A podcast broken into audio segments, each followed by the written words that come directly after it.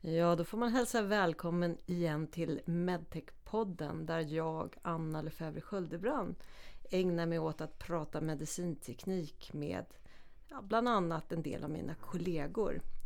Och idag så har vi faktiskt tänkt att prata om den goda affären. Och det är lite en fortsättning på den podd som vi har spelat in om upphandling. Hur kan vi faktiskt göra riktigt bra affärer när vi upphandlar? Och för att prata om det så har jag naturligtvis bjudit in min kollega Louise Reuterhagen.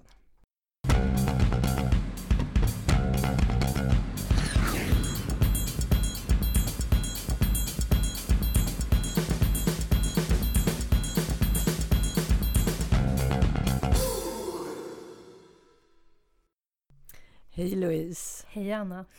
Nu ska vi ju prata här om upphandling. Det har vi gjort en gång tidigare men lite mer med fokus på den goda affären. Yes. Och då är väl den första frågan som vi behöver prata lite om. Vad är det vi pratar om när vi pratar om en god affär? Vad är en god affär? En god affär är ju bokstavligen att det ska vara eh, gynnsamt för alla inblandade, alla inblandade parter. Eh, och i vår värld så pratar vi leverantör, upphandlad myndighet eh, och vård. Eh, och om vi ska definiera vad den goda affären är för oss eh, så handlar det om att det ska bli en god vård och omsorg. Eh, det är hela tiden målet med upphandling inom, inom, för vår bransch. Och att varje spenderad krona ska leda till så mycket hälsa som möjligt. Ja. ja, men igen, det handlar väl alltid om patienten och att patienten ska må så bra som möjligt när patienten lämnar vården. Jo, för om man tittar på upphandling generellt, varför vi har en upphandlingslagstiftning, så handlar det om att använda eh, skattepengar eh, på ett så effektivt sätt som möjligt. Eh, och i, eh, i, vår, i vår värld så är det eh, inom vård och omsorg så blir det ju att eh, det blir väldigt tydligt att det är så mycket hälsa som möjligt. Eh, eh, vi har ett oändligt i det närmaste oändligt behov av vård och omsorg. Vi har väldigt begränsat eh, med resurser eh, så vi måste verkligen använda varje skattekrona på ett så smart sätt eh, som möjligt. Mm. Ja, nej, men det är ju uppenbart att, att eh, det är viktigt med upphandling. Men upphandling det är ju, för mig som jurist ska jag säga, det är, det är ett juridiskt verktyg. Vad är det för verktyg som man har då som upphandlare om man ska försöka prestera den här goda affären? Jo, det är precis som du säger. Upphandling är ju ett, ett inköpsverktyg som ska leda till, till något mer. Eh, att bara, eh, bara inom situationstecken genomföra eh, en upphandling innebär ju inte att, eh, att det blir en bra upphandling bara för att man följer, följer lagens eh, paragrafer. Eh, och för att det ska bli en bra upphandling som leder till den goda affären, som leder till en god vård och omsorg. Eh, så ett av de viktigaste eh, verktygen att ta till där, det är ju det här med dialog. Eh, dialog, dialog, dialog. Eh, det pratar vi mycket om. Och det är ju för att, eh, för att det är så pass viktigt. Eh, och samtidigt, eh, tyvärr så är det svårt också. Eh, men vi pratar dialog i alla dess former. vi pratar dialog internt och externt. och vi pratar vi pratar om vi pratar. Nej men att det är, det är viktigt att man för dialogen både före, under och efter upphandlingen. Eh, dialogen är viktig precis överallt för att eh, lära sig den eh, behovsbild. Eh, för att förstå, för att förstå den eh, kunden, för att man förstår det, den man köper av. Eh, och sen då för att eh, få till ett så bra fungerande avtal eh, som möjligt. Eh, få leverantören vara med och förstå upphandlingsprocessen från början Eh, så blir leverantören faktiskt en bättre avtalspart. Eh, för att då har de förstått eh, affären från början. Ja men det, är ju, det låter ju väldigt bra och just att dialogen är ett viktigt verktyg det låter ju rimligt men det är väl ändå så för att när jag har varit ute och träffat upphandlare mm. och andra i vården så är det inte ovanligt att det kommer upp den här frågan Får man överhuvudtaget prata med varandra? Mm. Hur är det? Det är inte så lätt att ha dialog om man inte får prata. Precis. Nej, och det är också eh, en, en seglivad myt det här med att man inte får, eh, får prata eh, under upphandling. Eh, och det tråkigt att det fortfarande är så, för man ska absolut inte vara rädd för, upp, för, att, för att föra dialog eh, under upphandling. Eh, det är absolut inte så att man inte får föra dialog. Eh, det som upphandlingslagstiftningen, framförallt genom lika behandlingsprincipen, riktar in sig på är hur man för dialogen, eller vad dialogen leder till. Ehm, så att det är inga problem med att, eller inga hinder att man pratar med varandra, utan det handlar om att in, inte någon leverantör ska bli förfördelad. Eh, att ingen ska få eh, en fördel eller få mer information, ett informationsövertag gentemot någon annan leverantör inför eller under en upphandling. Eh, så prata på, eh, skulle jag vilja säga. Eh, men se till att göra det med sunt förnuft. Prata om rätt saker Prata om enkelt. rätt saker, ja. exakt. Ja, ja, men det låter ju väldigt bra så att man ska inte vara så rädd för att prata då. Men det finns ju en, en annan frågeställning som vi ganska ofta kommer till när vi pratar om den goda affären. För när vi pratar om den goda affären så handlar det ju som du säger om att få så mycket hälsa som möjligt för varje krona man betalar. Och, och då är frågan, traditionellt så har man ju ganska ofta tittat på prislappen när man mm. ska köpa saker. Mm. Är det rätt väg att gå eller kanske är det andra saker som är mer relevanta? Och hur gör man det i så fall? Eh, om det är rätt väg att gå, eh, det beror lite på vad man har för, för mål eller vad man vill uppnå. Eh, vill man köpa in ehm, i den, vad ska jag säga, den första inköpsbudgeten inom vården, att man ska vilja ha så låga, låga kostnader där, ja men då är det rätt att rikta in sig på produkternas styckepris. men vill man, återigen vi går tillbaka till varför vi upphandlar. Jo, vi upphandlar för att eh, så effektivt använda skattepengar som möjligt. Ja, då kanske man snarare ska titta på vad är det som kostar pengar i vården när en produkt eh, används. Ehm, för väl, i väldigt många fall, det är klart att vissa produkter är dyra, men i väldigt många fall så är det inte produkterna i sig som är kostnadsdrivande när man tittar på en behandlingsperiod. Eh, ehm, ehm, Eh, rent siffermässigt så pratar vi att medicinteknik står för mellan 5 och 7 procent av vårdkostnaderna. Eh, det vill säga det är inte tekniken som gör att eh, kostnaderna ökar. Utan det är någonting annat.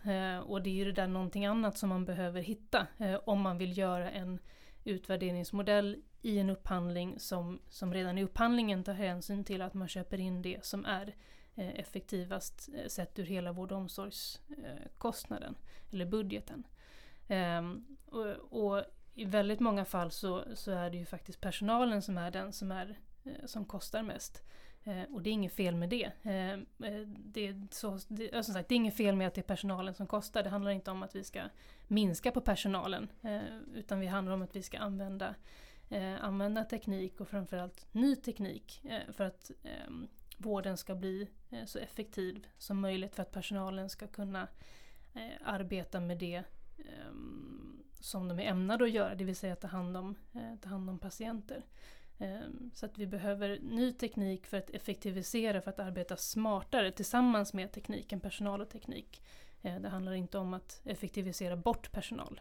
Mm. Nej, men, det, men om, man, om man ska sammanfatta det så kan man väl säga då att Eh, det, det, handlar inte om att den billigaste produkten självklart genererar bäst och mest vård utan Precis. det gäller att hitta den produkt som bäst möter de krav som man har i, i den enskilda situationen. Mm. Det, och frågan är hur man mäter det. Det är mm. någonting som man då måste titta på i varje enskild upphandling. Precis. Vad det är för behov man har. Mm. Ja.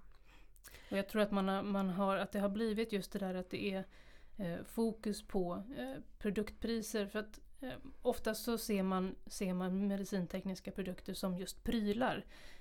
Och ser man det som en pryl så är det klart att dess största ekonomiska påverkan är just vid inköpstillfället. Och det är där man har riktat in, riktat in fokus. Eh, det som vi skulle vilja ändra på från Swedish Medtech det är just att man ser på eh, medicintekniska produkter som behandlingsmetoder. Och beroende på vilken behandlingsmetod du använder så får du eh, olika behandlingsresultat. Du får olika arbetssätt inom vården. Och det är klart att det leder till olika kostnader för vården och olika eller att patienten eh, mår olika, det vill säga mer eller mindre livskvalitet, man tillfrisknar snabbare eller inte och så vidare.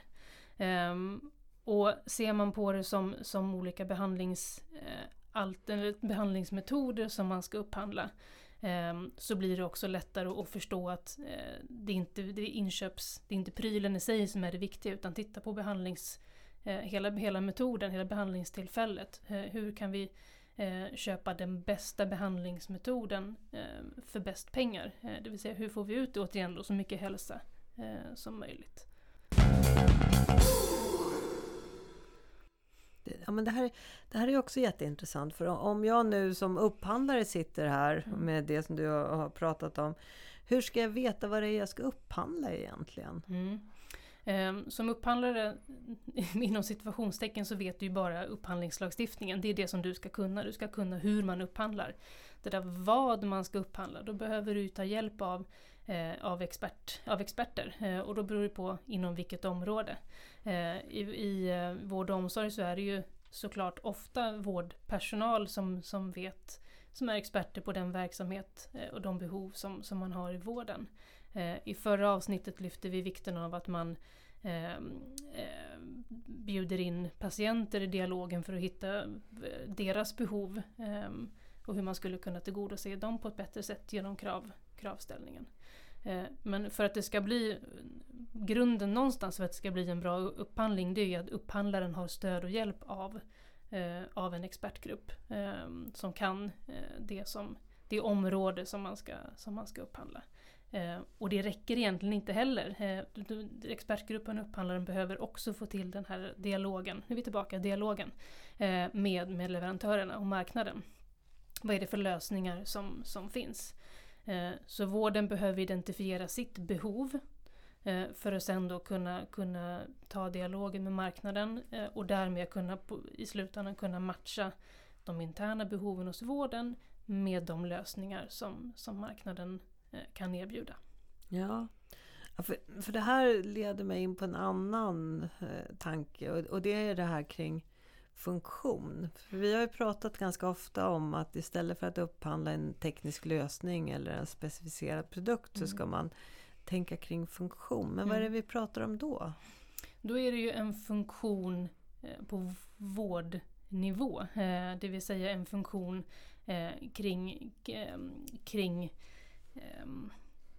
kring ett resultat i vården. Det vill säga antingen att patienter tillfrisknar fortare Eh, en funktion att eh, man minskar eh, risken för infektion. Eh, eh, så att en, en funktion på ren vård eller omvårdnadsbasis där patienten är den som är, är i fokus. Och man kan prata funktion utifrån att man har enskilda funktionskrav. Det är den, den, ska säga, den enkla, enkla vägen men som kan vara extremt effektiv. Eh, får du till funktionskrav eh, där du beskriver funktionen av eh, vad, eh, ska vi säga, eh, där du beskriver vad du vill uppnå snarare än hur du vill uppnå det. Eh, så har du på en gång öppnat upp för dels för att det är fler leverantörer som kan, som kan leva upp till den vad-beskrivningen. Än om du har definierat i detalj och prestanda exakt vad det är du, du är ute efter. Eh, och sen är det också det där fina att eh, när du beskriver funktionen av vad det är du vill ha för någonting eh, så kan det ju faktiskt vara så att det är nya lösningar som du inte visste fanns. Eh, men som på ett bättre sätt skulle kunna lösa eh, de problem som man, inte problem, men de utmaningar som man har i vården. Så att man kan bli positivt överraskad av att eh, Eh, man öppnar upp kraven. Eh, dels att fler anbud eller fler leverantörer kan lämna anbud Eh, och att det är nya lösningar så att vi driver utvecklingen, eh, driver utvecklingen framåt. Mm. Men betyder det då att funktionsupphandling alltid är någonting som är bättre än, än en traditionell produktupphandling? Eller? Ja, alltså så länge det inte är ren standard, eh, ren standard alltså det som man ska köpa är en ren, en ren standardprodukt. Um, ehm, nu får jag säkert skita pappersleverantörerna, men jag tänker rena A4-papper. Eh, där kanske det inte gynnas av att ställa funktionskrav, utan där är det en A4 är en A4. Eh, så det är klart det kan vara olika papperskvalitet och så vidare, men, men där blir nog inte resultatet bättre av att ha funktionskrav. Men i, när vi pratar teknik, när vi pratar människor eh, och med tanke på den utveckling som, den snabba utveckling som medicinteknikbranschen har. Eh, så tror jag att det är väldigt många medicintekniska upphandlingar som skulle bli eh, gynnas av att man har ställer funktions, eh, funktionskrav. Det som jag börjar fundera på när, jag, när vi har pratat om det här och, eh, med funktion, men kanske skulle vi börja prata om behovsupphandlingar mer. För mm. egentligen är det det, att presentera behovet och, och sen se vad mm. leverantörerna kan leverera för att faktiskt mm. möta de behov man mm. har. Mm. Jo, för det är ju det är klart, all upphandling ska utgå från behov. Eh, det vet vi eh, och så har det alltid varit. Och så, eh, men det är nog än tydligare nu. Eh, och det är så viktigt att vården hittar det rätta behovet. Eh, och att man sen Ehm, det, det tror jag att de är ganska bra på. Eller, ja. Ehm, men svårigheten är att överföra behoven till, till kraven. Ehm, många gånger så, så blir det att vården har behov av den här specifika lösningen. Och då har vi lite ramlat fel. Utan vi behöver mer i större utsträckning formulera, bokstavligen formulera eh, behoven så att det blir funktionskrav. Eh, och det ansvaret ligger inte bara på, på vården, för det är ärligt talat det är svårt att få till sådana såna krav som man sen dessutom kan utvärdera och följa upp eh, på ett bra sätt. Eh, utan där behöver leverantörerna också dra sitt eh, strå till, till stacken och börja ehm, presentera sina egna produkter utifrån eh, det som de kan bidra med i vården. Eh, det där värdet som de kan bidra med. Eh, och börja, börja formulera sig också utifrån eh, funktioner. För, för, då blir det lättare för vården sen att tänka i de termerna när det blir svart på, svart på vitt att man ska börja formulera, formulera sina krav. Mm. Ja, men det, det låter ju väldigt rimligt. Men en, en annan term eller ord som man har hört ganska mycket det är det här med innovationsupphandling. Mm. Hur passar det in i den goda affären? Innovationsupphandling, ja å ena sidan så är ju det att man köper någonting som, som inte finns. Eh, och å andra sidan så kan man bryta ner det till att det blir innovationsvänlig upphandling. Eh, och då är, det, då är vi tillbaka till funktionskraven. För att får du till funktionskrav så har du per automatik också en innovationsvänlig upphandling. Det vill säga du öppnar upp för, eh, för lösningar som du, eller för nya lösningar. Eh, och det behöver inte ehm, eh, det behöver inte vara så eh, omfattande. Du kan börja med de där fåtal, eh, ett fåtal krav. Eh, men det är framförallt innovationsvänlig upphandling. Det bör alla upphandlingar vara. Mm. Eh, innovationsupphandlingar kommer, kommer ehm, det är enstaka upphandlingar eh, när du köper sånt som sagt var inte finns. Men innovationsvänliga borde alla upphandlingar vara. Mm. Ja men då måste jag bara avsluta med, vi pratade ju om det här förra gången också. Om det är lätt att upphandla. Men min fråga är, är det lätt att göra en god affär? Um, nej, det är inte lätt att göra en, en, en god affär. Det är många aspekter att ta hänsyn till. Uh, uh, men det är um, det är komplicerat. Det är komplicerat och det är komplext men det är ju det också som gör det roligt och intressant. Um, det är många parter som man behöver ta hänsyn till och lyssna till för att det ska bli en, en god affär. Eh, men det, det, är det är det som är, som är det spännande och det är det som är eh, livsviktigt att eh, nu lät det jättestort med livsviktigt, men det är livsviktigt att få till just i vår bransch eftersom det är vård och omsorg vi pratar. Eh, men den goda affären på något sätt för att vi ska eh, göra våra skattepengar nytta så är det den, den goda affären som vi måste, måste uppnå. Och första steget dit är dialog och allting blir roligare med dialog. Ja, nej, men det tycker jag låter bra. Det är inte lätt att göra en god affär, men det är roligt. Ja. Tack Louise.